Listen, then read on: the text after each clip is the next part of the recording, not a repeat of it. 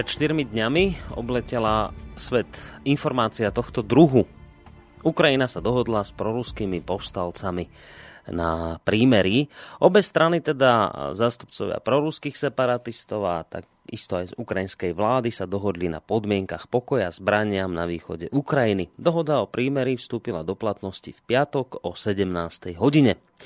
Predstavitelia Ukrajiny, povstalcov a zástupcovia Organizácie pre bezpočnosť a spoluprácu v Európe dosiahli dohodu v bieloruskom Minsku. Ukrajinský prezident Petro Porošenko v tom čase doslovne vyhlásil, že ľudský život je najvyššou hodnotou a preto musí on osobne urobiť všetko možné v záujme ukončenia krvi prelievania a utrpenia. Treba povedať, že mm, podobné prímerie už bolo raz vyhlásené v prípade tohto konfliktu na Ukrajine, a konkrétne v júni, no v tom čase stroskotalo po asi desiatich dňoch, keďže boje medzi oboma znepriateľenými stranami aj napriek tomu pokračovali ďalej. Ako som už spomínal, e, tieto v podstate optimisticky znejúce informácie o prímeri, o podpísaní mierovej dohody z konca minulého týždňa sa objavili teda v médiách v piatok. No a teraz si urobíme taký strich v čase do súčasnosti, konkrét, konkrétne niekam k správe zo včera, ktorá zase hovorí takúto vec, že prímerie na Ukrajine neplatí, v Mariupole tvrdé boje a prvá obeď e, z radou civilistov, strelba aj v Donecku. To bola jedna správa. Druhá správa, konkrétne tlačové agentúry Slovenskej republiky, z dnešného dňa zase tvrdí, že od uplynulého piatka, keď na východe Ukrajiny začalo platiť prímerie, zahynuli už štyria vojaci vládnych síl. A správy predtým hovorili aj o, o jednej civilnej obeti. Logická otázka teda znie, keď sa na tým tak človek zamyslí, že ako to teda vlastne je s tým prímerím na Ukrajine, tak na jednej strane síce nejaká mierová dohoda z konca minulého týždňa platí, a na druhej strane počúvame, alebo čítame v správach a počúvame rôzne médiá, kde nám tvrdia, že teda počet obetí napriek tomu rastie. Zabití ďalší štyria vojaci, jeden civilista. Tak ako to vlastne je? No aj o tomto všetkom budeme dnes v podstate v mimoriadnej relácie relácii Kvibono diskutovať s pánom Petrom Čalovkom, ktorého by sme mali mať v tejto chvíli na telefónnej linke. Uvidíme, či sa podarilo spojenie. Dobrý deň, počujeme sa. Dobrý deň, zdravím všetkých poslucháčov, počujeme sa. No, výborne, tak to sa teším. Keď som spomínal to slovičko, že dnes taká v podstate mimoriadná relácia, tak poslucháči, ktorí počúvajú naše rádio pravidelne, veľmi dobre vedia, že v útorky mávame vždy so Žiarislavom, ale keďže má nejaké pracovné povinnosti a nemohol prísť, tak sme nahradili túto reláciu reláciou Kvibono, pretože na Ukrajine sa naozaj dejú dôležité veci, o ktorých by sme vás veľmi radi informovali. Ja som teda veľmi rád, že pán Čalovka prijal takúto možnosť a v podstate mimo vytýčeného termínu ho máme opäť u nás v relácii. Ja už len dodám, že dnešnú reláciu vám spolu s pánom Petrom Čalovkom prináša aj Boris Koroni. A minule sme boli na Guláši, a zachytil som kritiku z úst niektorých poslucháčov, že teda málo čítame mailov a málo krát púšťame do vysielania poslucháčov na telefón. Ja som slúbil, že sa v tomto smere polepším a verím, že už dnešnej relácie vám to bude môcť dokázať, takže, takže píšte maily na studiozavinačslobodnyvysielac.sk Úplne najideálnejšie bude, keď by ste volali, ale nie do tejto relácie, pretože keďže mám pána Čalovku na telefóne, tak senku nám do štúdia budete volať zbytočne, lebo my tu máme len ako jeden telefón, ktorý vieme prepojiť s vysielaním. Takže volať e, nevolajte, ale písať môžete maily v podstate už od tejto chvíle na mailovú adresu studiozavináč slobodnyvysielac.sk a takisto budem reagovať aj na to, čo napíšete na Facebooku pod obrázkom tej, tej stíhačky, ktorý, ktorá nesie na chrbte tú bielu mierovú holubicu, ktorou sme chceli naznačiť práve dnešnú tému, ktorá je taká, že, že prímerie, neprímerie. No, pán Čalovka, tak e, minulé, pred týždňom to bol islamský štát, dnes sa opäť vrátime k téme Ukrajina, ale ešte skôr, ako sa teda do tejto, téme, do tejto témy pustíme, e, chcel by som prečítať jednu vec, ktorá sa objavila na Facebooku. A u nás, viete, v Slobodnom vysielači to je tak, že pre hostí tu vznikne aj často nepríjemná situácia, pretože naši poslucháči vedia byť aj dostatočne kritickí a my tej, ich, my tej ich kritike samozrejme vôbec nejakým spôsobom nebránime, práve naopak my konštruktívnu kritiku vítame. No a tak sa teda taká jemná kritika zniesla aj na vaše plecia, tak by som chcel hneď v úvode, aby ste na ňu nejako zareagovali. Napísal nám poslucháč na Facebooku pod obrázkom dnešnej relácie, to si môžete aj pozrieť, a píše takúto vec, že, že konečne obľúbená téma pána Čalovku, keď už sa nemohol poriadne rozbehnúť do tej téme. No, a teraz on tam, no ale tak nevedia všetci poslucháči, tak prečítam, že asi sa mi bude ťažšie počúvať, keďže si tak nejak neviem ruský režim idealizovať tak ako host, ale všetka česť vedomostiam, len to presvedčenie budem musieť prekúsnuť. No, tak náš poslucháč má pocit, taký dosť hlboký vnútorný, že, že si ten ruský režim značne idealizujete a že to z vás nejak tak dosť cítiť, že ste taký na, na, na tej ruskej strane skôr tak prorusky zmýšľajúci, tak skúste nám toto objasniť alebo, alebo tak nejak odpovedať poslucháčovi, že, že ako je to teda s vami? Mám povedať humorne, alebo... No, alebo, už ako, uh... ako už len chcete.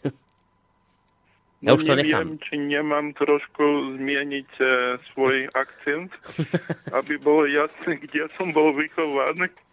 Na. e, nie, ako je, je pravda, že som e, nejaký čas prežil v Rusku. Viete, ako, ako človek e, nad... E, ja som vravel, že som tam došiel ako síce nie dlho, ale predsa po 68 a musel som bojovať s emóciami, pretože vtedy ten režim naozaj bol nepriateľský. Ale treba vždy rozlišovať. Jedna vec je režim a druhá vec sú ľudia. Uh-huh. A ja som sa odosobnil od režimu a snažil som sa žiť v kontakte s tými ľuďmi a tam som dokázal prekonať seba a v tom zmysle, že som sa naučil E, proste byť normálny s tými ľuďmi a získal som si tam obrovské množstvo priateľov vo všetkých tých úrovniach spoločnosti, alebo táboroch by sa dalo dokonca aj povedať názorových. Mm.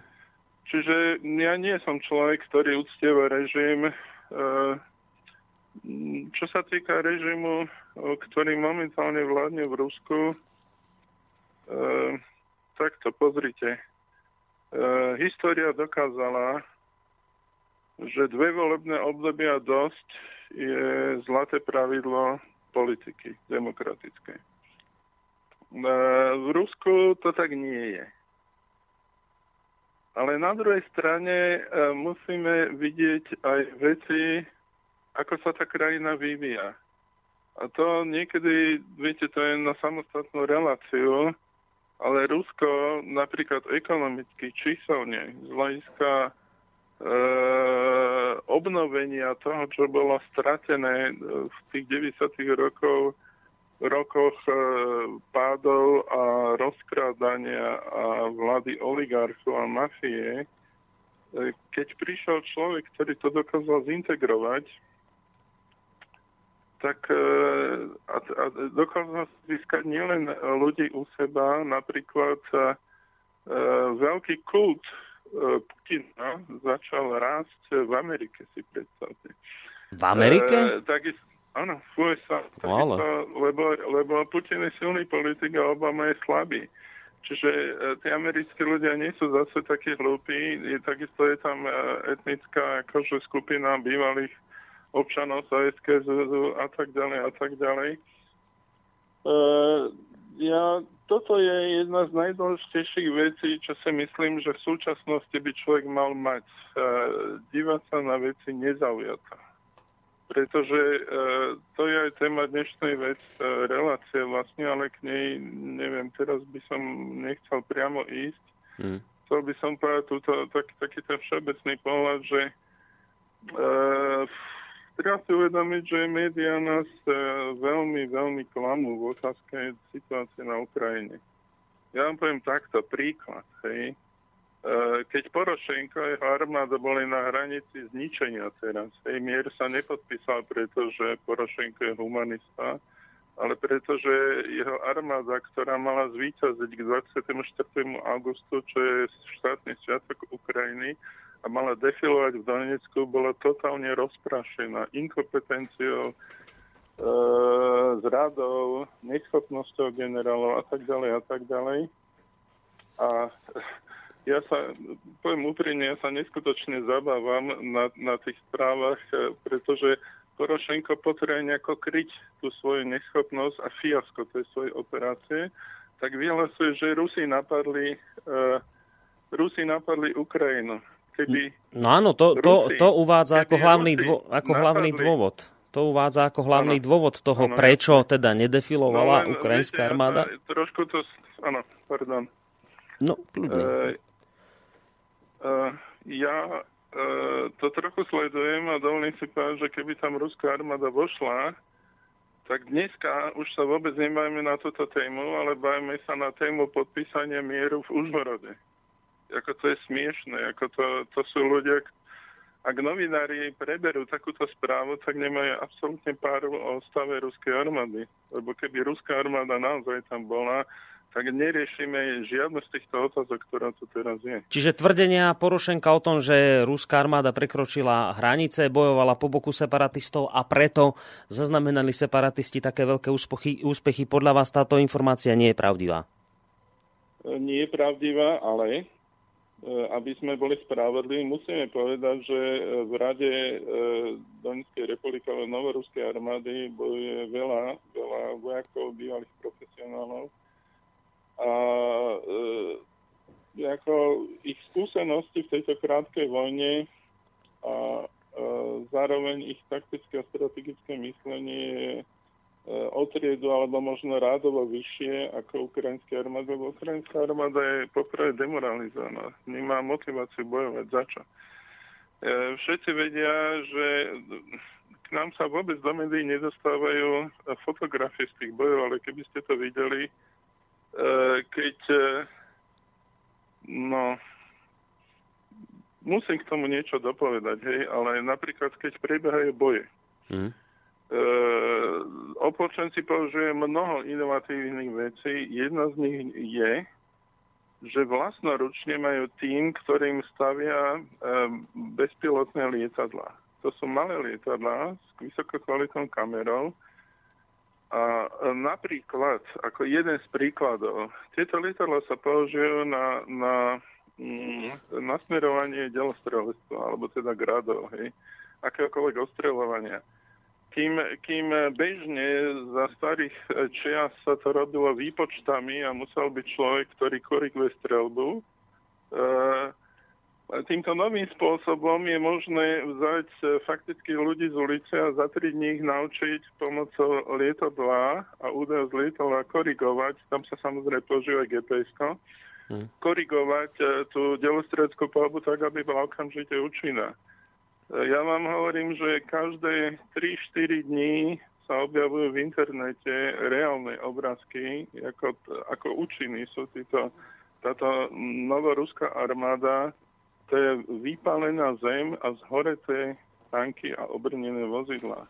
Tak vy hovoríte... Tam je obrovský problém s týmto, pretože tí ľudia, ktorí tam boli, neexistujú. Sa vyparia, e, stane sa z nich prach pomocou takéhoto, takéhoto kobercového delostreleckého ostreľovania, čiže Jeden z dôvodov, prečo napriek všetkému strategicky ako veľmi nevýhodný krok predsa len ruská armáda súhlasila s prímerím je, že už ich nebaví zabíjať v takých veľkých množstvách v podstate svojich bratov, pretože majú neschopné velenie. Viete, e, to naši ľudia sa možno malo uvedomia, ale tá vojna, vojna je zabíjanie a zabíjanie, keď, keď to vidíte, keď vidíte tie hory mŕtvo, ale toto všetko, tak e, ľudský organizmus na to nie je stávaný. A psychologicky toto ku podivu sa stalo napríklad Američanom v Iraku, že keď, keď naozaj zabíjate ľudí ako mravce, e, to teraz bez nejakej náražky na vulgarizmy, keď, keď e, vlastne máte takú výhodu z hľadiska toho, že ste lepší, povedzme, tak, tak e, po určitej dobe vás to prestane baviť. Aj keď je to nepriateľ, aj keď je to nepriateľ, čo delostrelský ostreloval vaše tam, ja neviem, mesta a tak ďalej. Čiže tam je tento účinok a to je jediný dôvod možno, prečo pod tlakom prezidenta Putina predsa len došlo k nejakému mieru, pretože zo strategického hľadiska e, toto prímerie je proti opolčencom, hmm. proti armáde no, Novoruska. K tomu sa samozrejme ešte dostaneme, ale, ale chcem sa ešte jednu vec pýtať. Ono to nie je žiadna nová otázka, ale nie som si celkom istý, či bola v tejto relácii už zodpovedaná. Keď hovoríte o tom, že nie, Rusi tam nebojujú, bojujú tam separatisti a Ukrajina má teda, ako tvrdíte, neschopné vedenie. S akým spôsobom sa dá vysvetliť e, tá technika a zbranie, ktorými separatisti operujú? E, akými spôsobom sa dokážu separatisti dostať k tak efektívnym zbraniam, o akých hovoríte, ako sú rakety Grad a neviem čo. Však to majú vo výzbroji, to má vo výzbroji štandardná armáda, preto je tam to podozrenie, že im tie zbranie dodávajú Rusy, nie? Hej. No, mm, viete, e, ja sledujem dennodenne tieto veci a sledujem fotografie, sledujem počty, kde sa čo stalo. Tam e, napríklad, e, keby som veľmi zjednodušil e, taktiku boja zo strany novoruskej armády, voč, ale to je naozaj zjednodušenie voči ukrajinskej armáde, pretože tam nie len ukrajinská armáda, je tam národná garda a sú tam ešte súkromné jednotky. Hej, ale, ale keď teraz by som rozoberal iba ukrajinskú armádu a, a iba novoruskú armádu, tak aby ste mali predstavu, dneska a, začína veľký škandál na Ukrajine, pretože došlo k oficiálnemu vyhláseniu, že vláda nebude platiť pohreby tých ľudí, čo padli vo vojne. To sa týkalo Národnej gardy. E, neviem, či sa to týkalo aj ukrajinských vojakov, ale si predstavte, že e, reálne čo za situácia tam je. Nie je vojnový stav. E, vláda posiela ľudí do občanskej vojny proti vlastným ľuďom v rozpore s ústavou neexistuje žiadna legislatívna podpora, aby vláda mohla týchto ľudí posielať do bratovraženej vody a vojny, ale ona ich posiela. Posiela ich pod branným zákonom, tam, tam sú právne rozpory. Hej. Teraz tí ľudia tam idú, posielajú ich, e, e, niekedy to fakt vyzerá, dokonca sú analytici z rôznych častí sveta, ktorí si myslia, že, že to je, e, že ukrajinská, ukrajinské velenie má nejakú dohodu s nejakou ďalšou mocnosťou a že posiela tých ľudí ako na bytunok, aby, aby sa ich zbavila. Hej, lebo tým dojde k cel, celkomu rozvratu. Hej. E, tie, tie čísla, pokiaľ sa pamätám, tak sa hovorí o nejakých 2000 mŕtvych vojakov. Hej reálne e, posledné číslo, čo som ja videl, ale toto číslo sa opakuje častejšie, to je nejakých 40 plus tisíc e, ranených a mŕtvych. Ukrajinských vojakov, dajme sa vojakov. Mm. To sa považuje za niečo, čo sa naprosto vymýka modernej histórii vojny. Aby ste mali iba predstavu, v španielskej vojne, čo bola najväčšia vojna, občianská vojna v Španielsku, kde bojovali proti sebe na jednej strane Nemci a na druhej Rusi, kde sa bojovalo lietadlami, kde sa bombardovalo, tak zahynulo podľa takého reálneho odhadu e, menej ako 50 tisíc ľudí. A tu na, na Ukrajine za, ja neviem, pár mesiacov tu zahynulo e, iba vojakov 40 plus tisíc ľudí. To zahynulo. No to sa považuje casualties po anglicky, čo znamená ranený, nezvestný a mŕtvy. O čom tieto počty možné, svedčia? Že, čo, prosím? Že o čom tieto počty svedčia teda? Tieto počty svedčia o tom, že je to veľmi, veľmi čudné. E, odôvodňujú to čiastočne tým, že e, celému tomu, tomu velí vlastne šéf policie, e, čiže nekompetentný človek. Hej, sú tam generáli, lenže musíme si uvedomiť, akou prehistóriou pre touto vojnu prešla Ukrajina. Ukrajina je neuveriteľne skorumpovaný štát. Ja by som povedal, že to je možno to bol v tejto časti Európy najskorumpovanejší štát, e, aký si vôbec môžeme predstaviť. Všetci poznáte Klička, boxera. Však. Mm-hmm, áno. Tak Kličko, neviem, či všetci, ale má titul mnohí. doktora, neviem, či geologické alebo nejakých vied. Na Ukrajine si môžete kúpiť akýkoľvek chcete vysokoškolský diplom. Dodinávno to ešte platilo, do Majdanu. To znamená, vy, človek, ktorý máte ukončený 9 tried, dojdete na Ukrajinu, tam si kúpite stredoškolský diplom, vysokoškolský diplom, kúpite si kandidáta vied a môžete si kúpiť doktora vied, čiže PhD v podstate. A s tým potom dojdete do Európy a nech vám niekto dokáže, že to tak nie je, ale mimochodom v českej vláde bol jeden precedens, lebo naozaj jeden politik mal ukrajinský diplom a sa dokázal, že je kúpený. Ale uh, viete, uh, teraz nechcem byť naozaj ako zlý na klička, lebo však ako boxer dosiahol svoje úspechy. Odliadnúť teda o to, že vyťahla ho ukrajinská mafia hore a že mu všetko zaplatili a má sa s nimi deliť a už všetci tí ľudia ktorými sa mal deliť, nežijú, ako, ale to je samostatná kapitola, to je tak na úrovni klebety, ja netvrdím, že to tak 100% je. Ale Kličko uh, vystupuje teraz ako politik a internet, internet je plný jeho breptov, pretože on, on má často problém povedať jednu súvislú vetu. Uh, ako môže doktor vied, ako povedať, že mám dvoch zástupcov, a štyria z nich si neplnia uh, svoju zodpovednosť.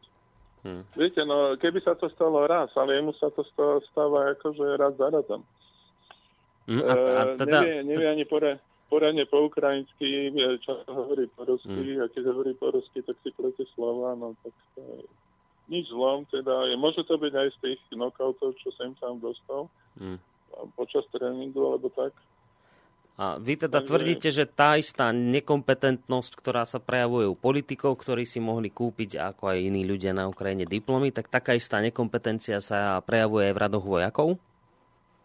To je tá paralela? Že, že... No, e, nie, v radoch vojakov nie, v radoch dôstojníkov a generálov. Lenže dôstojníci, tých by som ani nevinil, lebo e, ako takto, treba si uvedomiť, e, na Ukrajine vládne fašizmus toto, toto, toho sme vlastne chceli začať. Neviem, ja som pôvodne chcel teda odpovedať tomu pánovi, čo no. sa mu zdá, že ja som vyložený zastanca ruského režimu. Ja nie som zastanca ruského režimu.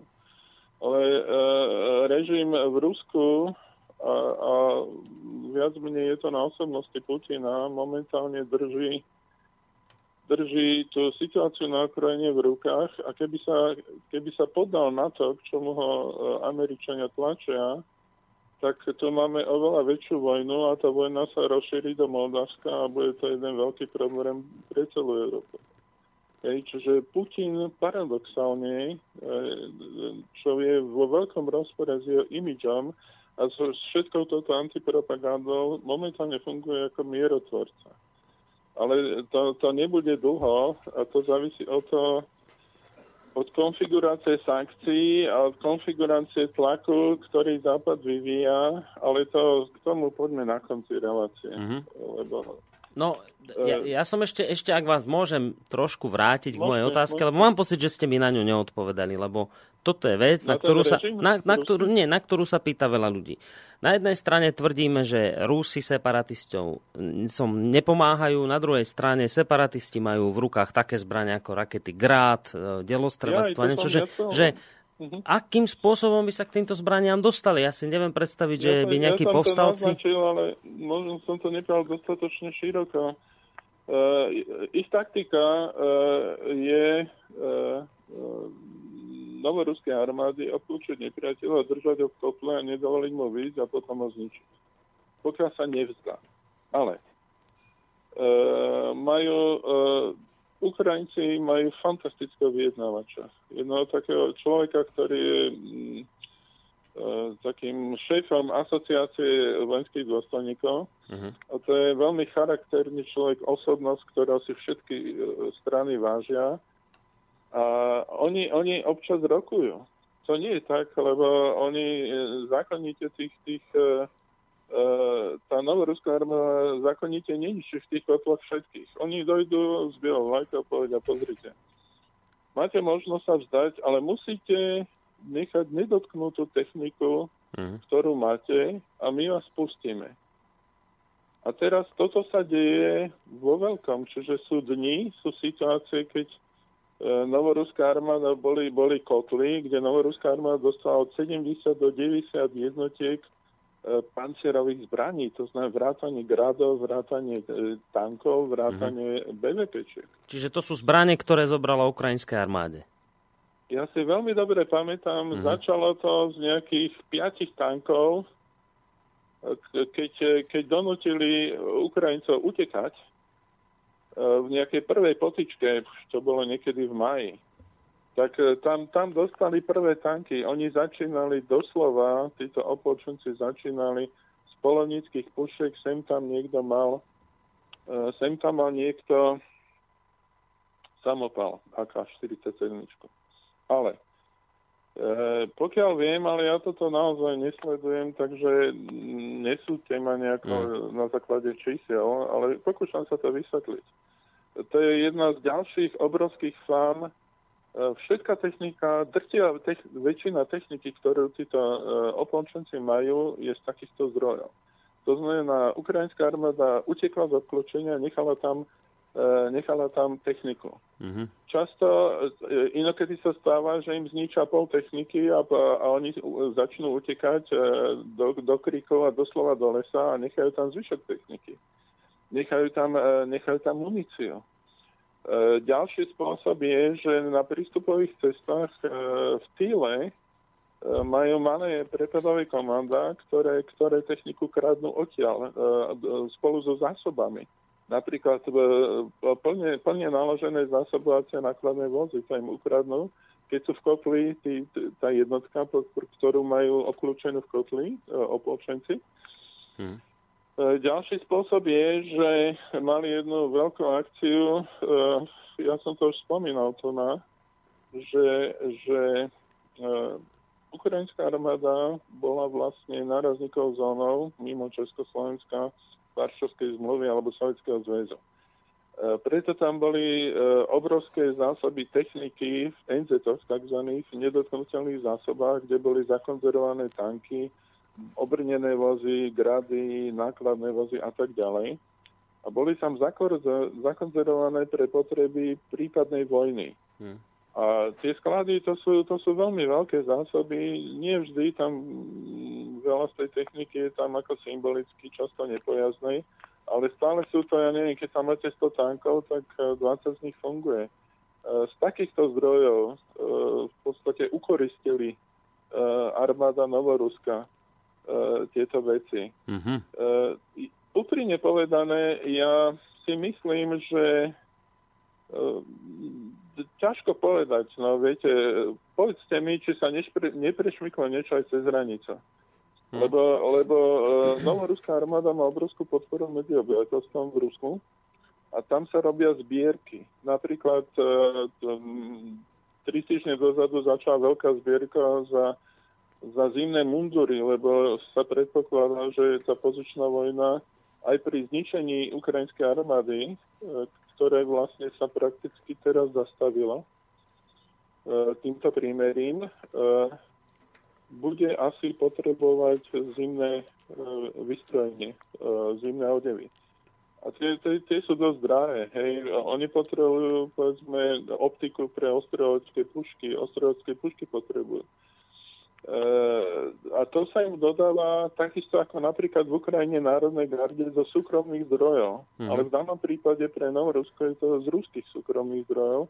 Čiže určite tie organizácie, čo ich podporujú a čo tam pašujú ľudí cez hranice, no, no podľa mňa by boli hlúpi, keby nepašovali zbranie, hej, lebo na čo tam pašujú ľudí, keď tam nebudú zbranie. Mm-hmm. E, to, to, to je prirodzené, hej, to, to nesúvisí s tým, či obhajujem alebo neobhajujem tú alebo inú stranu presne na základe tohto istého princípu sa financuje e, dokonca pomocou internetových sietí, sociálnych sietí, pardon, aj, aj Národná garda, tá fašistická ako zložka e, tých vojakov, čo tam boli z ukrajinskej strany, hej. E, fašistická, lebo aj fašistickú symboliku.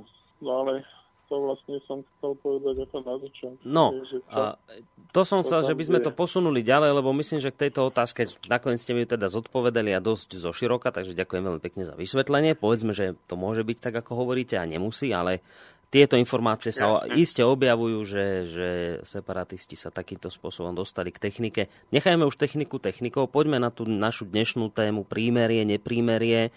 Uh, použili ste tu výraz, že teda v, na Ukrajine vládne fašistická vláda. Uh, z, z čoho vychádzate pri takejto kritike vlády, lebo to sú dosť vážne slová, že fašistický režim. Mm-hmm. Prečo si myslíte, že je fašistický? V čom? Prejavuje sa ako fašistický režim? Aké splňa podmienky na to, aby no, sme ho mohli no, označiť za fašistický? keď vezmem iba prezidenta Porošenka, tak e, všetko od začiatku, čo povedal, bola lož. Úplne všetko prímerie, prvé prímerie nebolo prímerie, ale bolo preskupovanie za permanentných útokov ukrajinskej armády na, e, na juhozápad, na armádu Novoruska. Jaceňuk, ja to mám citát Jaceňuka, hej. Takto predpokladám, že teda všetci vieme, čo je fašizmus, hej. E, ja by som to tak nejako možno povedal v takej veľmi zjednodušenej forme, no. to je to je ideológia, ktorá tvrdí, že niekto je vyššia rasa a e, niekto iný je nižšia rasa a tých, čo sú nižšia rasa alebo nepriateľe vyššej rasy, rasy je možné anihilovať. To znamená pozabíjať, vyhnať a očistiť zem od ich prítomnosti.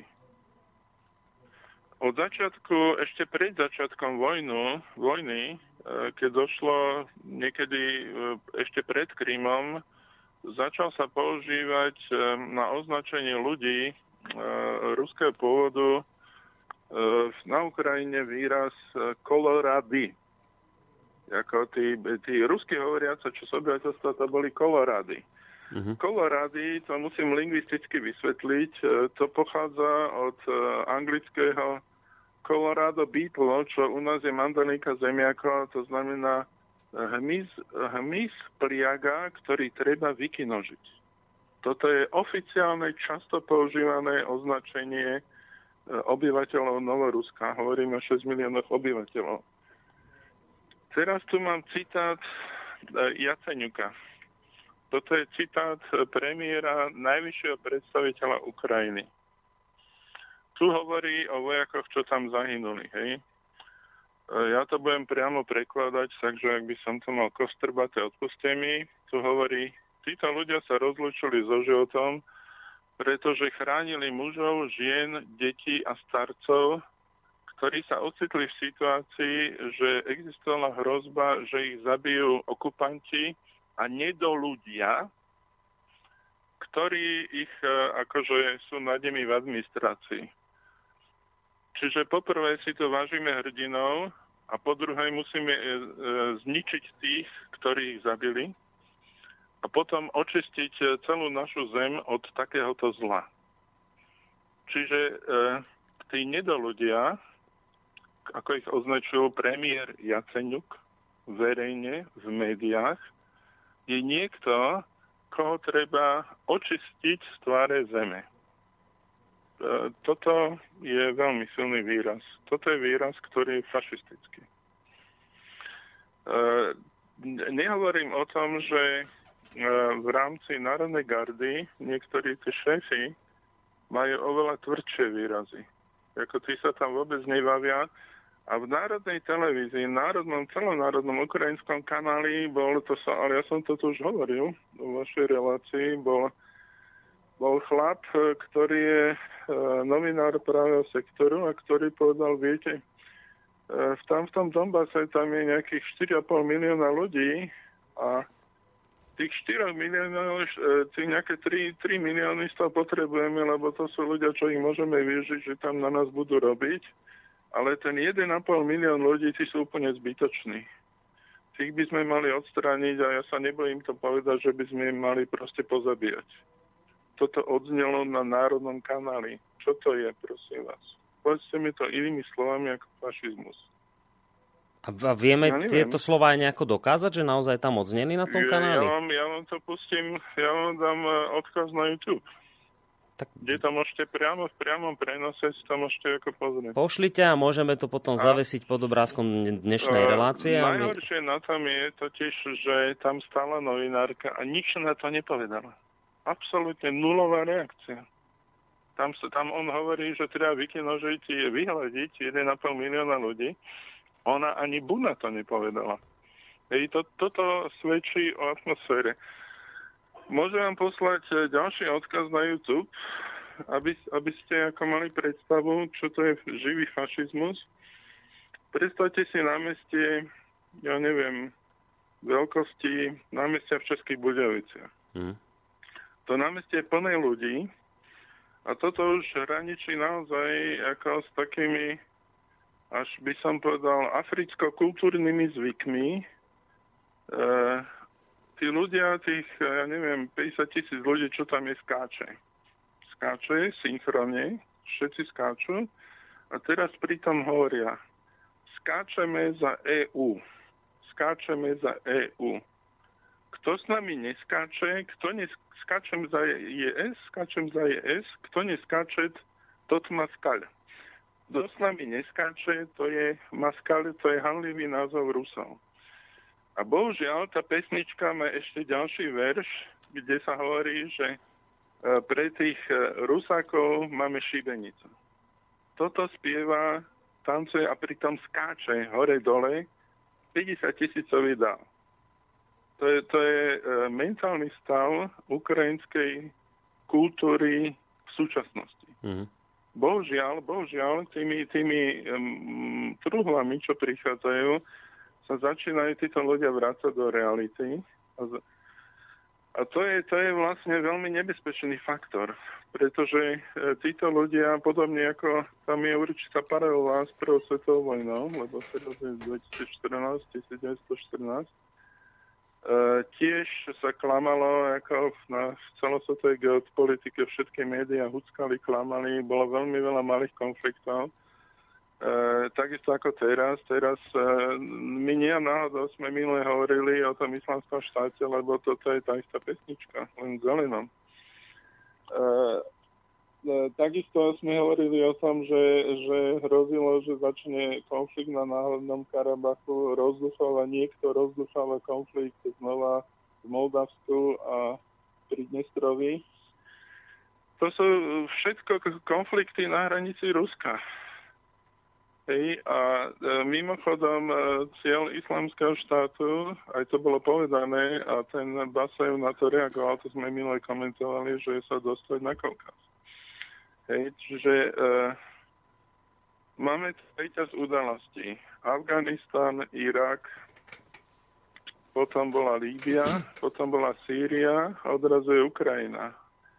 A viete, e, každý človek, ktorý je trošku zodpovedný voči sebe, voči svojim deťom, voči svojmu národu, by sa mal zamýšľať nad takýmito vecami.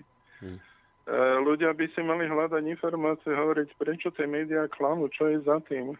Lebo, lebo to je... E, to, čo sa deje v médiách, e, má niekoľko rozmerov médiá hovoria úplný opak toho, čo je pravda. Hej, to, to sme minule sa bavili. Vy ste sa vám 5 krát pýtali a nechceli ste ho pustiť, keď vám neodpoviem na to, neodpoviem na to že ukrajinská armáda má obkločený Donetsk a, a tú novoruskú armádu. Ja som povedal, že to je lož. Áno, áno. To, to sa pamätám. ukázalo, že je to tak.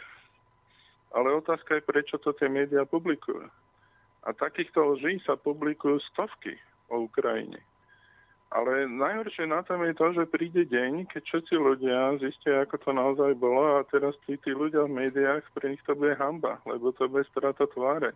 Oni, oni e, takisto ako za komunizmu, oni možno boli nútení, ja neviem, čo je za tým, ale e, hovorili veci, ktoré nie sú pravda a tvárili sa, pritom sa tvárili ako majstri sveta.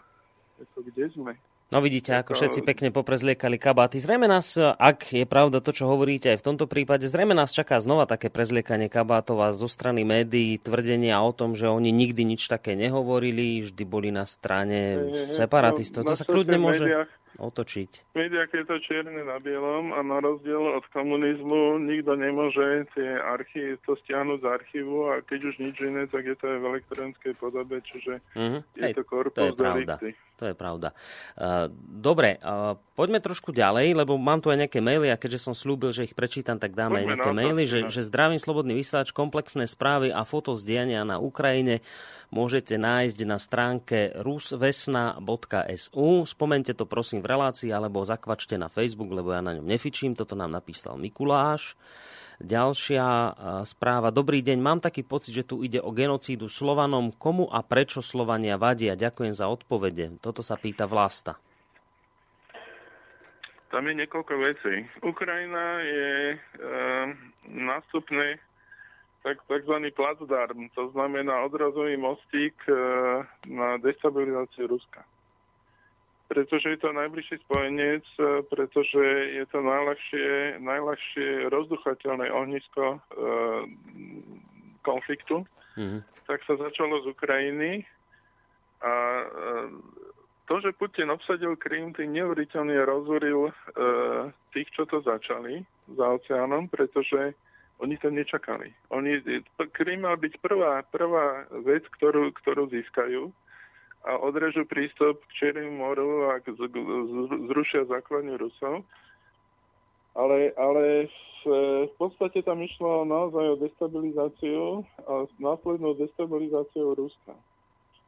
Čiže e, u Putina e, bola, bola v podstate jediná cesta obsadiť Krím a v žiadnom prípade sa nedať sprovokovať na vojnu na Ukrajine.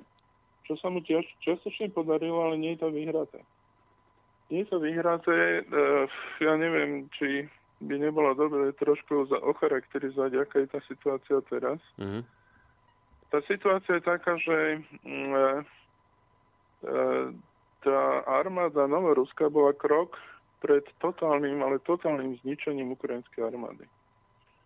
A pretože uh, uh, boli nerozhodní častočne, pretože ten ich hlavný veliteľ Strelkov bol e, na chvíľku na dovolenke, e, myslím, neviem, či zrovna nie v Rusku, lebo tam samozrejme nejaká koordinácia v tom velení s nejakými poradcami z Ruska musí byť. Mm-hmm. Uh, oni musia mať nejakú podporu, pretože je pravda, že také úspechy by nemohli dosávať len tak, čiže tam na ne pracuje niekoľko mozgov. Mm-hmm ale, ale zároveň tie vojaci vymyslí veľmi zaujímavé taktiky. Napríklad e, majú manuálnych granatometčíkov, ktorí, ktorí v pouličných bojoch e, majú fantastické metódy a výborne sa osvedčili. Hej. Majú úžasné výsledky. Normálne je to, majú vypočítané ako podľa určitých parametrov, kde to majú hádzať a nájdú tam normálne granáty a takto očistia mesto fakticky bez, bez zranených. Ale to, je, to, je, to, sú, to sú veci, ktoré sa vyvíjali v improvizácii. Čiže pre, pre armádu Novoruska momentálne ten sa miere extrémne nevýhodný. Na druhej strane však ide zima a tá zima, to je kontinentálna zima, to znamená do minus 40. Čiže e, tým, jak e, ničili mesta e, ukrajinská armáda a hlavne Národná garda a povedzme polská armáda, čo tam bojovala v stave 900 ľudí ako súkromná armáda a tak ďalej a tak ďalej, to, to si možno ešte treba povedať, že na strane Ukrajincov proti armáde Novoruska bojujú Poliaci. Stav pôvodný bol 900 vojakov E, bolo tam komando z e, pribaltických štátov alebo z pobaltických štátov ženských e, žien ostreľovačiek, ale tie už sú všetky mŕtve. Bolo, bolo tam komando skupina žoldnierov, dobrovoľníkov z Gruzínska, to sú všetko tí rusofobisti. A boli tam boli tam ešte 200 Američanov, z, čo, z ktorých čas bojovala, čas bola aj pozabíjana. E, to, to, že sú Američania, fakticky sa zistí, dá zistiť len u Černochov, hej, ale e, tam dokonca hmm. v jednej tej kotiček buď bol ťažko ranený, alebo zomrel ten americký generál, ktorý tam tomu celému velil a došiel tam niekedy, neviem, či nie na konci maja, alebo v polke maja. Určite viem, že už maj z tých 400, 400 Američanov, čo tam boli, 220 boli mŕtvi. A tie umrtia tie vlastne nastávali E, záhadným spôsobom. Proste tí ľudia mizli. A keď začali miznúť vo veľkom, tak ich to prestalo baviť a už sa nezúčastňovali tých vojenských operácií. Hej, čiže e, tu máme priamu vojenskú intervenciu Polska, porušenie všetkých služ- medzinárodných dohod o slušnosti. Polsko sa pripojilo k fašistickým jednotkám a, a strieľala po občanoch a zabíjala občanov Novoruska. A to hovoríte o, o regulérnej polskej armáde alebo Nie, o nejakých dobrovoľníkoch? o súkromnej armáde tam e, nejaký chlap tam velil v rozviedke určitej časti a potom založil súkromnú armádu a 900, 900 člena skupina z tejto súkromnej armády a začala bojovať ako za ukrajinskú vládu. Spolu s Národnou gardou, ako bok o bok. Čiže Národná garda to je ukrajinská jednotka, za ktorou je ideológia priamého fašizmu. E, a oni majú aj v symbolike e, neúplný hakový kríž. Mm. E, a, e, bok o bok s nimi bojujú Poliaci a Poliakov v tých bojoch, oni väčšinou e, bojovali na letisku v Lugansku a v Donecku a to, to sa považovali za takých najsadistickejších vojakov, akože, proti ktorým sa armáda Novoruska bojovala. Veľmi krúti a nemilosrdný. Uh, neviem dokonca, či v Lugansku uh, oni sa nechceli vzdať uh, v nejakom podzemnom kryte a um, niečo som čítal, nečítal som úplne, ako to dopadlo, ale viem, že im tam napustili do krytu fekál a potom uh, všetky východy zabetonovali, lebo sa nechceli s nimi patrať. Ako čo, tam nech si skončia, ako skončia. Bude to na ich slobodnej vôli. E, ako znie to krúto, hej, ale tá vojna tam je krúta, hej. E, tieto veci sa nedostanú pravdepodobne nikdy do médií až, až s odstupom času, keď sa budú robiť nejaké historické štúdie, ale toto sú fakty. A kde sa k týmto faktom e, dostávate vy teda, keď sa nedostávajú do médií? Ako, ako? Je, možné, ako je možné, že tieto informácie no, teda, ja, teda ja máte vy? Rusky a ja sa v ruských médiách sa k tomu dostanem. V ruských médiách sú to plné. Nie, nie, to môžete počúvať každý deň v správach na ruských kanáloch. A viete, si teda, a viete si tieto informácie overiť aj u viacerých uh, ruských kanálov, že hej, nezávisle hej, od hej, seba? Hej. Nie sú to len také, že viete, lebo môže to byť len na jednom kanáli tá informácia no, môže byť nepravdivá. O, o tej polskej jednotke o, o počte 900 ľudí uh, čítam tretí mesiac. A, a pozerám, pozerám, uh, teraz zatkli nejakú skupinu dva dní dozadu. Mm alebo tesne, tesne pred prímerím, tuším. Tak. A, to bude aj moja otázka. Viete, ja, no... ja takéto detaily, detaily nedržím v hlave, lebo to je to tam nie je to podstatné pre mňa. Hej. Čiže ja si myslím, ani pre divákov to nie je až také podstatné. No, ale je, lebo...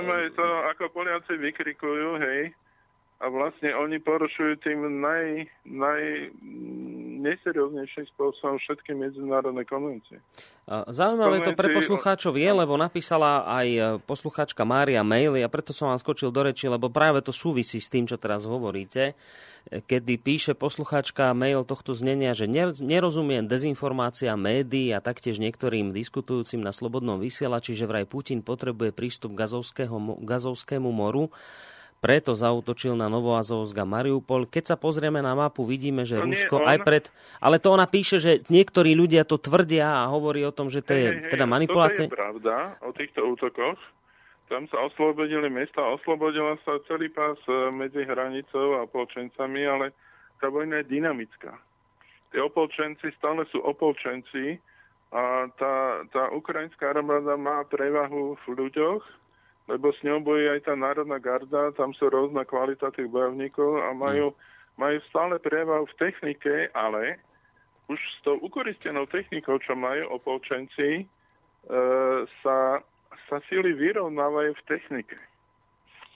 To je jedna vec. A druhá vec je, že včera, presne včera, e, do Charkova, na Charkovské letisko prileteli dva Herkulesy, a doniesli uh, tie uh, uh, tie Kaťušové multiraketové systémy ako v štýle Grad, len vyrobené v Španielsku a v Rumunsku.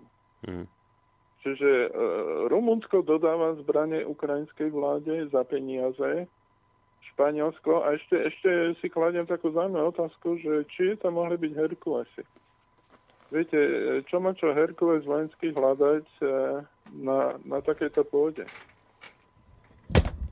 Lebo, lebo Herkules je americké lietadlo a, a všetci ostatní na území bývalého Sovjetského zväzu považujú Antonovi. Čiže kde sa tam vzal Herkules? Hmm. Museli ísť do toho Španielska po ten náklad. Hej? Čiže e, to, opäť e, to, celé samozrejme tá dohoda o tom prímeri, to, to, to stojí na vode pretože e, garantom je, je ten prvý ruský prezident, prvý ukrajinský prezident Kučma. Uh-huh, a Kučma je oligarch a jeden z tých, čo rozpredali Rusko. Uh, Ukrajinu. Už sa mi to plete, sorry. Hmm. Čiže uh, uh, to, že tam stojí jeho podpis pod tým prímerím a nepodpísal to Porošenko, znamená, že to má hodnotu zdrapu papiera. Uh-huh. Dobre. Podľa mňa No. no, správame to takto, že, že k tej mierovej zmluve sa dostaneme, ale po pesničke, alebo pozerám na hodiny, hodina nám už prešla, uh, pán Čalovka, tak bolo by no, si aj zahrať, dáme aby... Pesničku, no. a dáme pesničku. A dnes ste pesničky vyberali vy, vy ste boli hudobný dramaturg, tak dáme si prvú, ktorú ste vybrali od Larry Fabian. A po nej po nej budeme v našom rozhovore pokračovať. Ja vás na chvíľočku zložím, lebo sa nám potom diali také veci, že nás to po hodinke zrušilo. Takže po, po, po pesničke sa prihlásime Ďakujem. opäť. Dobre? No, tak ideme si hrať a potom sa, potom sa opäť spojíme e, s pánom Čalomkom, e, Čalovkom a budeme pokračovať v našom rozhovore.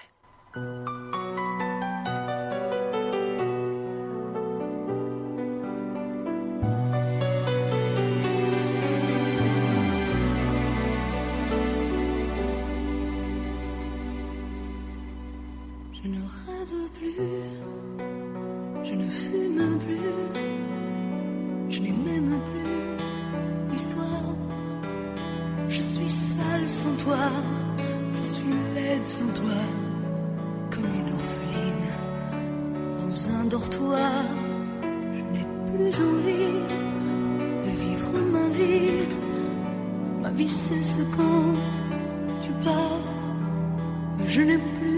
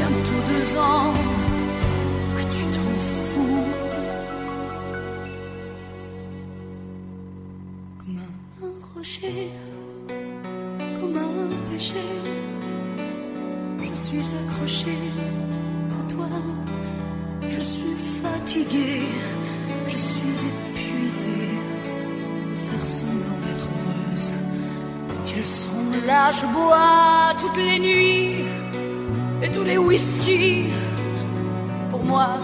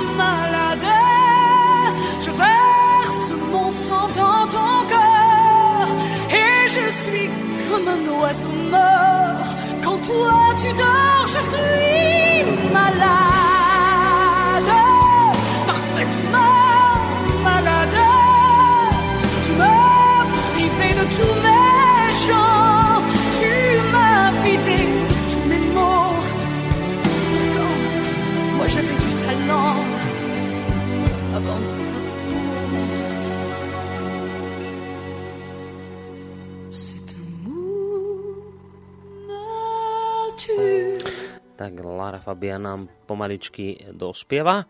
Už máme na telefónnej linke opäť pána Petra Čalovku, s ktorým sme sa spojili. Rozprávame sa dnes o ukrajinskom konflikte, o nových veciach, ktoré sa tam aktuálne dejú.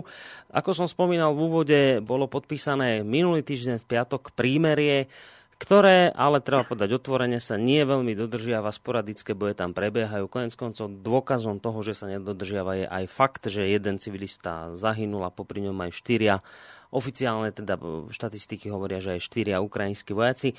Vy, pán Čalovka, teda hovoríte, že, že momentálne to vyzerá ale tak, že tá, tá mierová dohoda, ktorá obsahuje 12 bodov, je skôr takým zdrapom papiera, že to teda nikto nebude dodržiavať, že, že sa to bude nejak... Ako čo máme očakávať? Bude sa to porušovať dovtedy, kým zase neprepuknú plné boje, alebo čo sa bude diať? Ako to vidíte? Máme niekoľko možných alternatív. E, ja by som možno začal tej posluchačky s tým prístupom k moru. Uh-huh. Uh, tam naozaj, ak, uh, ak vznikne to, že Novorusko sa odštiepí a Novorusko sa podľa tej histórie pravdepodobne odštiepí, lebo uh, Ukrajinou ide hranica medzi uh, civilizáciami a je to hranica medzi pravoslávím a katolickou sférou. A bohužiaľ tie historické rozpory a tá neschopnosť nájsť nejaký zmier e, touto vojnou vytvorila takú hranicu v mysliach ľudí, že pravdepodobne nebude možné vytvoriť Ukrajinu ako jednotný štát. Bolo by ideálne, keby sa to podarilo, ale to by bol taký zázrak ako v Španielsku, keď bolo kráľovstvo a španielský král dokázal spojiť obidve strany a zmieriť ich. A to, to sa zmierovali, prosím, komunisti a fašisti. To sú veľmi vzdialené protipoly. A im sa to podarilo Španielom, to, to naozaj je taký veľmi zaujímavý historický precedens. A dokonca v Španielsku ten národný pamätník e, e, padlých e, občanskej vojny vlastne je rozdelený, že na jednej strane sú ako hrdinovia tých jedných a na druhej hrdinovia tých druhých. Ale, ale tu na, na Ukrajine je to... V podstate sú to dva národy. Lebo, lebo to Novorusko to nie je ako pojem, ktorý vznikol teraz, to existovalo aj v minulých storočiach a e, Solženicin bol prvý človek, ktorý, ktorý Solženicin bol na tri štvrtiny e, Ukrajinec. Miloval Ukrajinu, ale on predpovedal, že toto bude tak vážny problém a viete, čo k tomu povedal? To je veľmi zaujímavé. Povedal, že toto je spor. Toto, ako sa zliepalo e, územie Ukrajiny, ako Chrušťov dával Novorusko, ako tam pridal Krym, e, že tento zliepanec bude niečím, čo neskôr určite využije Spojené štáty proti Rusku. Toto povedal Solženici, napísal. A na nešťastie toto proroctvo sa teraz plní. Mm-hmm. A z tohoto hľadiska si myslím, že, že to určite sa to asi oddelí. Otázka je, či sa urobia nejaké nadľudské úsilie, aby sa to spojilo do jedného štátu, ale to by musel byť zázrak, aby som im to prijal. Hej. Len, len e, tá, to by musela byť aj zmena myslenia, viete, lebo keď niekto 50 tisíc ľudí skáče a chce obesiť e, tých, čo sú po rusky hovoriaci, e, to už sú tak sfanatizovaní, že sú veľmi ďaleko od reality to, to teraz, aby, aby bolo jasno, ja nemám nič proti Ukrajincom. Medzi Ukrajincami mám priateľov a nechcem, aby toto pôsobilo ako nejaký dešpekt eh, voči, eh, voči ukrajinskému národu. Ja to hovorím ako fakt, kam tá manipulácia tej verejnej mienky a tej, tej davej psychózy, mm. kam to zatiahla. A toto je ale veľmi silný argument, ktorý bráni tomu procesu mieru. No, uh, keď viete... už spomínate mier, trošku len do toho skočenia sme sa dostali k tej Proste, mierovej zmluve, len preto, lebo máme len hodinu a pol, nie dve hodinky, ako bežne. Takže aby sme to skúsili nejako vysvetliť poslucháčom, aj mne koniec koncov, tak minulý týždeň piatok bola dohoda e, podpísaná mierová, v, ako som spomínal, v Minsku. Ako je možné, že napriek tomu, že bola podpísaná dohoda, napriek tomu tieto dve strany medzi sebou sporadicky bojujú, pritom bolo povedané, že mierová dohoda bude zrušená, ak sa začne strelba. Napriek tomu strelba je a stále tá dohoda trvá. Znamená to, že je tu veľká snaha dodržať tú mierovú dohodu, alebo je ešte niečo iné za tým? Ako túto situáciu čítate vy? Za tým je naozaj viacej veci. E, možno naozaj dvomi, tromi vetami. E, keď e, povedzme prvá, častočne druhá svetová vojna, alebo teda prvá strana určite bola o, o územiach, o kolóniách. V dnešnom svete, keď je všetko už rozdelené, tak to není o, o územiach, ale je to preformatovaní štátov. To sme sa bavili aj pri islamskom štáte. Áno, tu nám dochádza presne k tomuto. Uh, jedna, jedna z dôležitých vecí, čo treba spomenúť, že uh, posledný prezident pred Porošenkom, Janukovič, uh, odpredal, on bol tiež obyčajný oligarcha, a odpredal celé územie Donbasu a v podstate Novoruska dvom americkým firmám Chevron a Shell, na, na, dobývanie, na dobývanie bridlicov plynu, lebo tam sú obrovské náleziska. A teraz pre Američanov je najrozumnejšie riešenie to územie vyčistiť vojnou. A to sa deje. To sa deje. A tam vlastne preto e, sa tam vôbec nepočítajú čísla nejakých ľudských obetí, preto sa tam e, vyháňajú ľudia. Tam je etnická čistka. Tam bombardovaním používajú sa zakázané zbranie. Kazetové bomby v Kačušiach. Používajú sa točka M, e, strategická ako raketa proti civilistom, ktorá zničí celý dom. E, to, sa na, to ide na mesta, to ide na infraštruktúru, pretože cieľom je vyhnať odtiaľ ľudí. Už 700 tisíc ľudí plus je vyhnutých a nachádza sa na území Ruska. Časť z nich, 100 e, tisíc tam chce ostať, zvyšok by sa chcel vrátiť a preto je treba ešte v rámci vojny, pokiaľ sa dá, zničiť čo najviac e, tej infraštruktúry, aby tí ľudia sa tam nechceli vrátiť. A tým pádom tieto dve americké firmy by tam mali ako vyčistenie a môžu sa tam ťažiť plyn a nemusia nikoho vyplácať za nejaké majetky. Hej. Bohužiaľ, toto je e, v niektorých médiách ako často popisované ako, ako príčina a toto konkrétne mám od jednoho talianského talianského e, novinára, volá sa Giulietto Chiesa.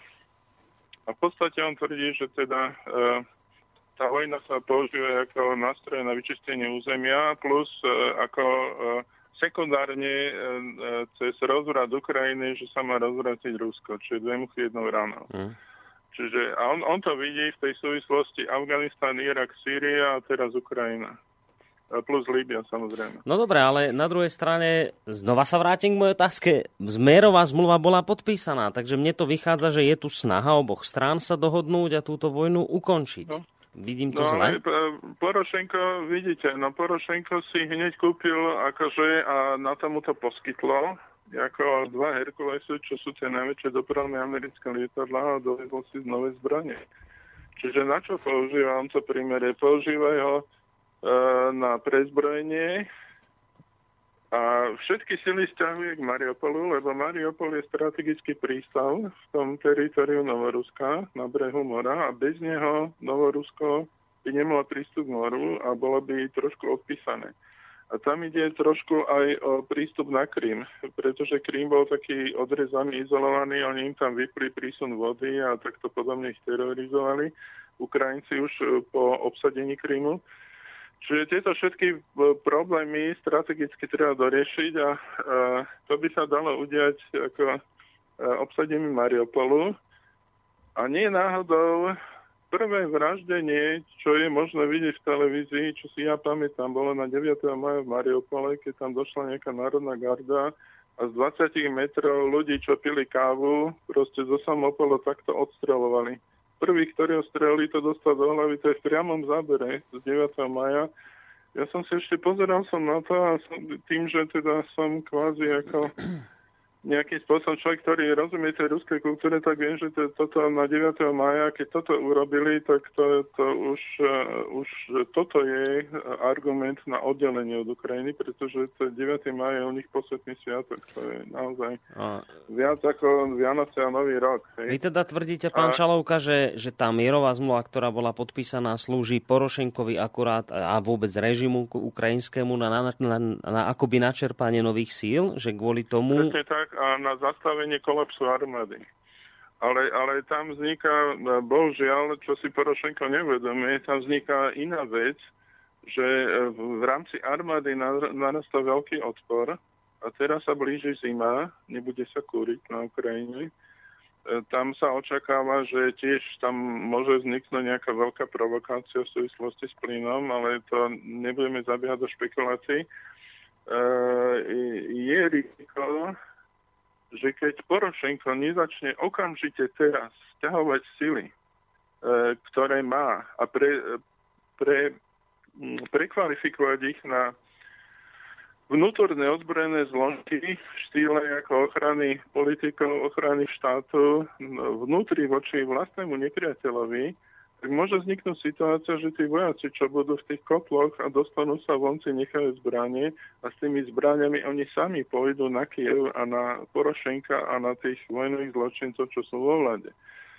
Hej, čiže toto tam existuje ako naprosto reálna hrozba a oveľa horšia hrozba, to úplne v prvej relácii, keď sme sa bavili o tom lietadle, to som tam ja povedal, že to vidím ako najväčšie nebezpečenstvo, keď e, vypuknú sociálne nepokoje, lebo predstavte si ako tú, tú, tú zvrhlosť vôbec tej myšlienky, že vláda vás pošle na smrť, nepomôže vám, keď ste v obklúčení, vás zabijú, vy dojdete domov v rakvi, ale ešte si vás vaši príbuzní musia na pole boja dojsť, nájsť a vyzdvihnúť. A keď sa vyzdvihnú na vlastné peniaze si vašu mŕtvolu dovezú domov, tak tam vám štát povie, nemôže vám ničím prispieť na pochovanie, lebo váš, váš príbuzný, čo zomrel, nemá štatút veterána. Mm. Ako to je, to je úplne, viete, to, to, to je možné, že toto je časová bomba, ktorá spolu s tým všetkým exploduje. A... a keď to exploduje, u tých ľudí budú zbranie. To už nebude Majdan, ako bol na jar, alebo koncom zimy. To bude Majdan, kde budú zbranie a tam už začne iný problém pre Porošenka, ako je e, udržianie Mariupolu. Na druhej strane ale e, novoruská armáda potrebuje e, takisto e, pri tých narastajúcich počtoch zase to doplne ústavy tej ukrajinskej armády, lebo momentálne ukrajinská armáda si vytvorila minimálne jednu, jeden rezervný batalión batalión to je povedzme tých eh, tisíc plus ľudí plus nejaká, nejaké vyššie počty techniky. Lebo doteraz uh, ukrajinská armáda prehrala, lebo nepoužila rezervy a robila tzv. frontálne útoky e, s tým, že nemala pokryté krídla a keď náhodou ktorá časť tej útočatej zložky ako bola zničená, tak vlastne zvyšné zložky boli odkryté a veľmi ľahko zlikvidovali vrátanie obklúčenia. Ale keby tam bola rezerva, to je akože záložný, záložná vojenská jednotka. A túto stratégiu oni vôbec nepoužívali. Ej, a na, na to vlastne došli o tie obrovské počty vojakov. Ale keby začali, a vy, vyzerá to, že sa poučili, lebo dneska som pozeral zoznam na každodennej aktualizácii, e, ten sajt sa volá Anna 2N News. Uh, som pozeral stavy, stavy ukrajinskej armády uh, a v, v akých počtoch tie jednotlivé jednotky sú, tak prvýkrát sa tam objavila nejaká re, rezervná, rezervný batalion, rezervná jednotka. No ale, ale um, viete, teraz Porošenko rozhoduje o svojom živote.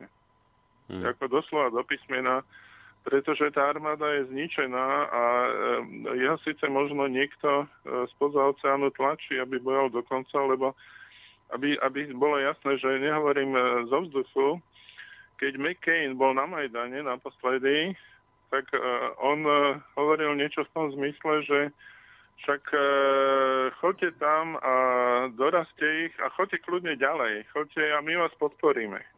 Lebo McCain to je ako taký extremistický, akože provojnový pravičiar zo Spojených štátov. E, možno sú na vine Rusy spolu s Vietamcami, že održali v zajati a s ním zaobchádzali. A teraz sa im to vracia takýmto spôsobom. Hmm. Čiže, čiže to vidieť, že ja nie som nejaký vyložený ruský zastanca, ale, ale ten McCain to je taký diablov advokát, hej, že e, on, to je človek, ktorému nejaké ľudské životy absolútne nič nehovoria, hej, proste byte ich, e, útočte. Čo je za tým, je mu úplne jedno, že sú tam fašisti, mu to úplne jedno, je to jedno. Tak tam žijeme v dobe, keď e, Spojené štáty, EU a NATO kolektívne podporili fašistickú chuntu v Ukrajine, a podporili vyvražďovanie vlastného obyvateľstva. To nikdy v dejinách oficiálne takto nebolo.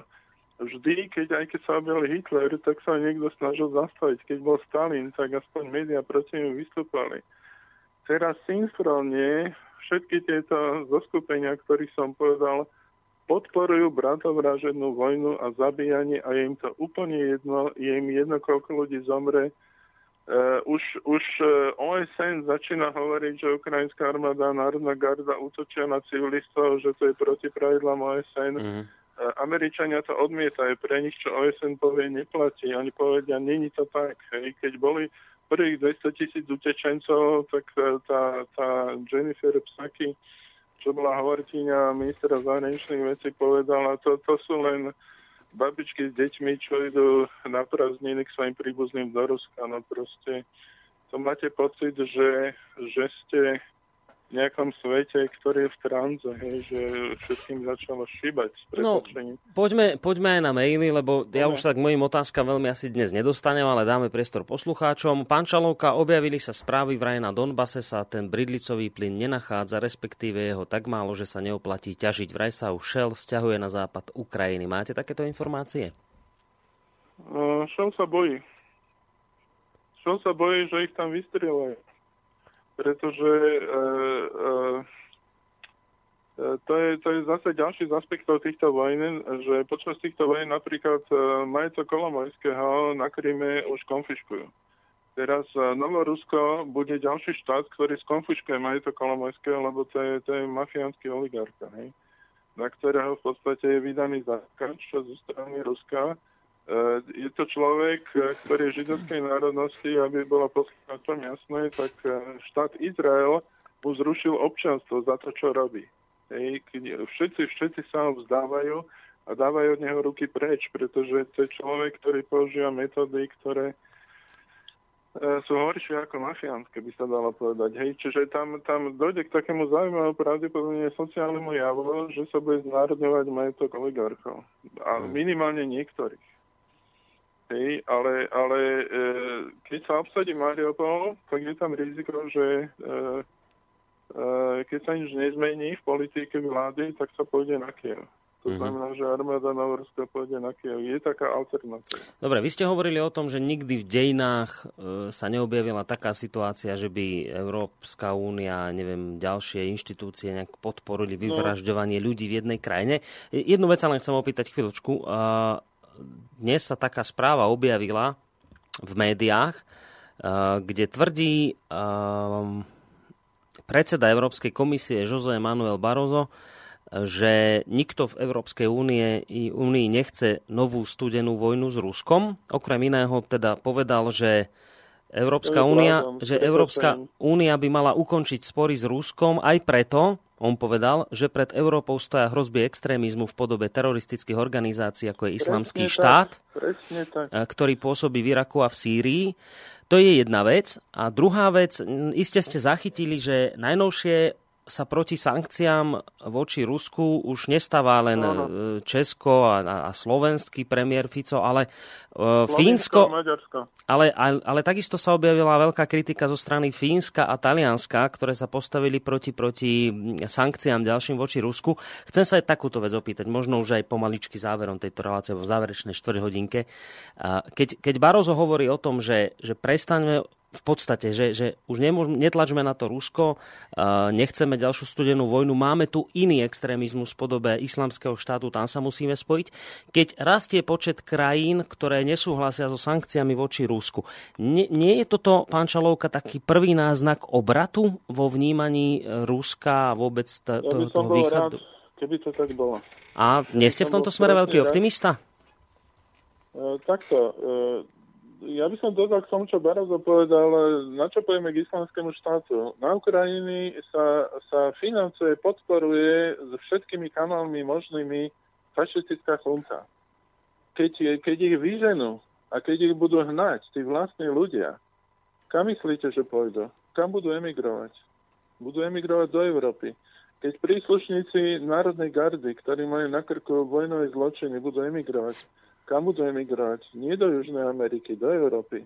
A tuto sa to bude rozrastať. E, po, po podporou fašizmu si Európa vypustala, vy, vypestovala podobie preto, aby faši, fašistický extrémizmus začal bujnieť tu v Európe. Hej. To je, to, je, to, je, to je istá spätná väzba, ako keď e, E, sa nabrali, ja neviem koľko emigrantov, akože z tých e, nižších vzdelanostných vrstiev, ktorí prišli do Európy e, z tých moslimských štátov, bývalých kolónií. A teraz e, sa tá otázka neriešila, tak e, tí nespokojní mladí išli bojovať do Sýrie a do ISISu, do toho islamského štátu, ale tí ľudia sa budú vrácať. A, a to už budú hotoví bojovníci, hotoví, na, naučení zabíjať e, o stovkách ľudí denne, ako to robí islamský štát. Hej. To je 700-800 ľudí za deň, to je pre nich hračka a to špeciálne zväzo nakladiakmi a postrieľajú. Mm. A ešte každému dajú osobne, individuálne ráno istoty do hlavy. No a práve preto, práve preto, čo hovoríte, teda nie ste v tomto smere optimista, že, že nie je to tá taký prvý no, náznak, keď už to ja, povie... Ja to poviem už naplno. Eh, keď Európa pôjde na ďalšie sankcie, to je už hranica 3. svetovej vojny. To je hranica, viete, e, e, my tu naivne žijeme v nejakej predstave, že čo sú sankcie? Sankcie sú veľmi tvrdá vojna. Počúvajte britského premiéra Camerona, počúvajte, čo hovoria americkí politici, čo hovorí Obama. Oni neuvažujú, že sa zastavia. Keď sa nezastavia, donútia naozaj Rusko že pomôže e, tým, tej novoruskej armáde obsadiť celé Novorusko a potom urobia blitzkrieg na Kiev a dajú to do poriadku. Ale, ale to nie je riešenie. To, toto, toto riešenie nikto nechce, hej, ale, ale niekde sa bude tak tlačiť, až to praskne a to bude bod, keď začne veľká vojna. Čiže e, to, treba, ako tam jedna pani na na tomto na sajte na Facebooku hovorí, že treba sa modliť a uvažovať pozitívne, aby k tomu nedošlo. Ja si neviem predstaviť, ako to ináč podať, ale e, bohužiaľ tu je jedna strana, e, nazveme to Spojené štáty plus David Cameron plus sem tam e, Merkelová a niektorí ďalší politici európsky, ktorí sú ktorí to robia možno z vlastnej, e, ako, ako to povedať, hlúposti. E, keď sa bude tlačiť do nekonečna, tak ako to, na to je porekadlo. Tlačí sa praskne, nosí sa čbán, urve sa ucho. Ako toto nie je cesta. Sankcie sú cesta do pekla. Hej, a to všetci vedia, len neviem, prečo sa všetci tvária. Však jak my tým Rusom ukážeme, čo im ukážete? Ako, pozrite sa, aké majú zbranie, hej. Uh, Rusi vyvíjajú momentálne lietadla 6. generácie, to znamená E, tam sa dá len e, akože uvažovať, o čom to bude, ale ak, ak sa im podarí dosiahnuť to, čo chcú, tak e, to možno bude lietať 20 machov, 20 krát rýchlejšie ako zvuk. To znamená, že, že celý svet bude v dolete, ja neviem, na dolete jednej hodiny alebo pol hodiny sa dá udrieť kdekoľvek na svete. A, treba a keď poved... si to spočítate s najlepšími ponorkami na svete, čo majú, hmm. a s tou ich jadrovou triádou, tak keď len jadrové zbranie použijú a žiadne sofistikovanejšie ako si jadrové nepoužijú, tak už teraz uh, v podstate sú blízko hegemonii vo svete. Ja, samozrejme... Nehovorím, že je to dobré, ale tak to je realita. Ja samozrejme nechcem znieť ako nejaký chorobný, nevyliečiteľný optimista, ale predsa ešte skúsim jednu takú na optimizmus ja hrajúcu otázku, že a treba objektívne povedať ale, že Európska únia zastavila momentálne tie sankcie, ktorá, ktoré plánovala uplatniť, vo, uplatniť voči Rusku. Oni síce sú vypracované, ale ešte, ešte vo vesníku Európskej únie neprešli, čiže tým pádom ešte sa neuplatňujú a, a Brusel povedal, že nebudeme ich uplatňovať zatiaľ, necháme priestor mieru a uvidíme, akým spôsobom sa to ďalej bude vyvíjať. Čiže e, síce nejaké ale nové kolo... jedno, čo Európska únia hovorí. Dôležité, čo hovorí USA a USA vôbec neuvažuje o zrušení alebo zastavení sankcií a bohužiaľ, e, ako to povedal český premiér, e, tým prítomnosť amerických základní je fakticky Európa e, pod okupáciou a či sa jej to páči alebo nie, tak musí poslúchať, ako to čo aj hovorí USA. No dobre, ak by aj to... musela poslúchať, ale, ale evidentne teraz Európska únia sankcie neuplatnila, čiže toto nie je v súlade s tým, čo chce, čo chce USA. Čiže aj preto otázka moja smerom k vám, nehrozí rozkol medzi EÚ a USA? Že by sa to nejako rozbilo práve na otázke sankcií? Je to horšie. Horší, e, hrozí rozpad e, Európskej únie týmto. E, hrozí rozpad monetárnej únie Európskej a hrozí rozpad NATO. A, a to je, teraz vám poviem, čo hrozí USA. Viete, ako sa volá najnovšia zábava v USA? Čo, ako sa volá? Uh, uh, knockoutuj svojho belocha. Černovská mládež, a to, to vám hovoria, z, usmievajú sa do kamery na YouTube, e, ide po ulici, vyberie si niekoho, napríklad ženu alebo starca, a cieľom je jedným úderom do hlavy ho tak položiť, aby už nevstal. A to, to keď urobí, tak ostatní mu tlieskajú. Toto je, o čom to svedčí? To svedčí o tom, že amerikánska spoločnosť má obrovský problém. Už len toto napríklad, keď bude pokračovať, a to prešlo to do Londýna, už v Londýne boli prípady, a niektoré prípady sú smrteľné. Ten človek padne, praští sa hlavou o obrubník a je po ňom. E, máme tam to mesto Ferguson, kde boli tie nepokoje. To je samostatná kapitola, za tým je dosť zložité pozadie, ale deje sa to a tam stojí e, policia s gulometmi a obrnenými e, gul, e, autami a gulomety sú namierené proti občanom. Za to, že tí chodia mierov protestujú, prečo nás strieľate. E, mesačne do Spojených štátov emigruje 150 tisíc ľudí. Emigruje do iných štátov. E, to je 200% náraz v porovnaní s rokom 2012. Uh, myši utekajú z potapajúce sa lode. Čo to svedčí? To svedčí, že situácia Ameriky je veľmi vážna. Uh, to, čo Amerika ako si myslí, že je na vrchole sveta, že sa všetko darí, sa mžiku môže otočiť a uh, so, tá sociálna kríza sa môže prejaviť v revolte a môže tam začať dezintegrácia Spojených štátov. My žijeme v dobe, kde, ja som to povedal, sa riešia určité vnútorné problémy civilizačné a nikto o to nie je chránený. Hej? A je veľmi dôležité, aby človek mal nejaký správny životný postoj, pozitívny životný postoj, aby, aby vedel, ako taká ničím neovplyvniteľná pokojná loď plávať v tých rozbúrených vlnách súčasnej civilizácie mm. a vedieť sa orientovať, vedieť, kde je sever.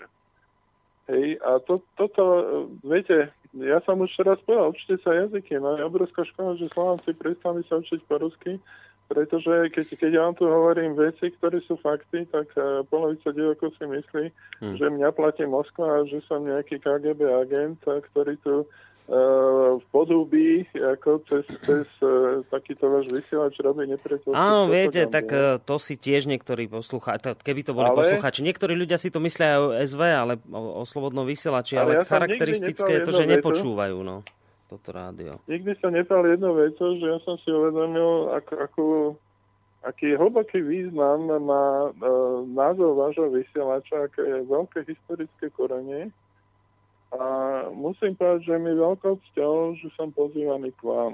Fíha, no teda, tak to, toto ste ma teraz úplne dojali týmto, čo ste povedali o tej cti, lebo práve no, my naopak to, my to zase vnímame... Viete, to je tak veľké meno, ako z hľadiska historického významu, teraz to asi budete mysleť, že, že, že vám ako keby uh, sa podlizujem jak sa to volá po slovensky, no to nenapadá. No, rozumieme aj tomuto výrazu. No, no ale uh, vlastne uh, z hľadiska uh, svojej vnútornej hodnoty, ja si myslím, že uh, z hľadiska hodnotového systému vy, vy máte pozíciu číslo 1 na Slovensku. No, to, to vám nechcem robiť propagandu, ale ja to úprimne myslím, pretože Vy, idete, vy idete po faktoch a po objektivite. Samozrejme, že tam tiež človek robí chyby ako ja, tak aj vy a všetci ostatní, ale aspoň sa snažíme, hej, ale vy sa snažíte, pardon. No, vy, ale Dobre, to som chcel povedať, že, že my zase vnímame ako veľkú česť to práve, že vystupujete u nás v relácii a že ste ochotní na tieto témy hovoriť. Konec koncov prečítajte si aj, aj ktorýkoľvek, ktorékoľvek komentáre pod reláciou. Máte tam množstvo komentárov od poslucháčov aj dnes, ktorí veľmi pozitívne vnímajú. Videl som tam komentár od poslucháča, ktorý si vás chce pridať za priateľa. Ako veľmi pozitívne ľudia vnímajú tieto informácie, ktoré poskytujete práve preto, lebo v médiách, tých veľkých, klasických, tieto informácie skrátka sa ľudia nedozvedia, chýbajú, prípadne sú absolútne ignorované. Uh, takže, takže... To mohol byť kurz ruštiny. No, my tu aj také niečo máme. Pán Čalovka, ja by som s vami určite ešte chcel pokračovať, ale už máme iný program, takže ano. budem sa s vami musieť rozlúčiť. Dnes to teda bolo iba na hodinku a pol, ale vlastne my sa budeme na budúci týždeň počuť opäť v rámci už tej, tej riadnej dvojhodinovej relácie a viem si predstaviť, že budeme ďalej rozoberať e, situáciu na Ukrajine. Konec koncov môžeme aj v tejto téme paralelne pokračovať ďalej. Takže na dnes vám veľmi pekne ďakujem za informáciu. Možno ešte, tak, možno ešte tak na záver pár slovami, keďže ste boli dnes hudobný dramaturg, čo si vypočujeme na záver? To bude nejaká modlitba, ste mi vraveli, aby som to v azbuke neprečítal. To, to ale... úplne, ja tak eh, lovím také skvosty na YouTube hudobné, lebo niekedy človek, to je najlepší spôsob uvoľnenia a tuto som našiel úplne náhodne. Je to modlitba takého starého mnicha v zapadnutom kostole. Hmm. To je zmysel. Takže myslím, že veľmi... Zamier, aby sa bratia nezabíjali. Veľmi trefná pesnička na záver, takže ďakujem vám veľmi pekne ešte raz, pán Čalovka, ja, majte sa pekne do počutia. Tak e, to bol teda pán Peter Čalovka, analytik z dnešnej v podstate mimoriadnej relácie Kvi Bono. Budeme pokračovať opäť o týždeň. Vo štvrtok od 17. do 19. hodine budete opäť počuť tohto pána. Na dnes je to teda z našej strany všetko. Lúči sa s vami aj Boris Koroni. Ak chcete, môžete pánovi Čalovkovi napísať mail priamo či už na jeho adresu, alebo nám do štúdia, my mu to prepošleme a určite vám odpovie aj na otázky, ktoré povedzme dnes neboli všetky zodpovedané. Napíšte mi na borisavinač.slobodnyvysielac.sk ja mu to prepošlem. Takže majte sa pekne do počutia. Улетало мгновенье, и век проплывал, он стоял на коленях и молитву шептал. Все пытаясь ответить на извечный вопрос. Отчего же на свете столько горя и слез, и не видно в ночи золотых куполов. Мое сердце кричит, молчаливо без слов. Помоги нам, Господь, веру вновь обрести, слепоту побороть, свою душу спасти. Ты прости нас, Господь, и грехи отпусти. Ты прости нас, Господь, ты прости, ты прости нас, Господь, и грехи отпусти. Ты прости нас, Господь, ты прости. В этом храме старинном, на истертых камнях, на коленях стоял очень старый монах. Проживал он вдали от мирской суеты Были мысли его высокие и чисты. Он молил небеса за сирот и за вдов. Дай голодному хлеб, дай бездомному кровь. И чтоб дети росли и не ведали зла. Не жалейте для них ни любви, ни тепла. А на грешной земле кровь рекою течет. Тонут храмы во мгле, брат на брата идет. Ты прости Господь, и грехи отпусти. Ты прости Господь, ты прости. Ты прости нас, Господь, и грехи отпусти. Ты прости нас, Господь, Ты прости. Ты прости нас, Господь, и грехи отпусти. Ты прости нас, Господь, Ты прости. И не видно в ночи золотых куполов, Мое сердце кричит, молчаливо без слов. Помоги нам, Господь, веру вновь обрести, слепоту побороть, свою душу спасти,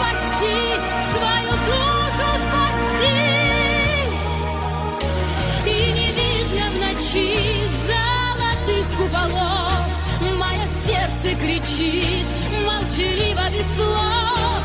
Помоги нам, Господь, веру вновь обрести, слепоту побороть, свою душу спасти. Ты прости нас, Господь, и грехи отпусти. Ты прости нас, Господь, ты прости,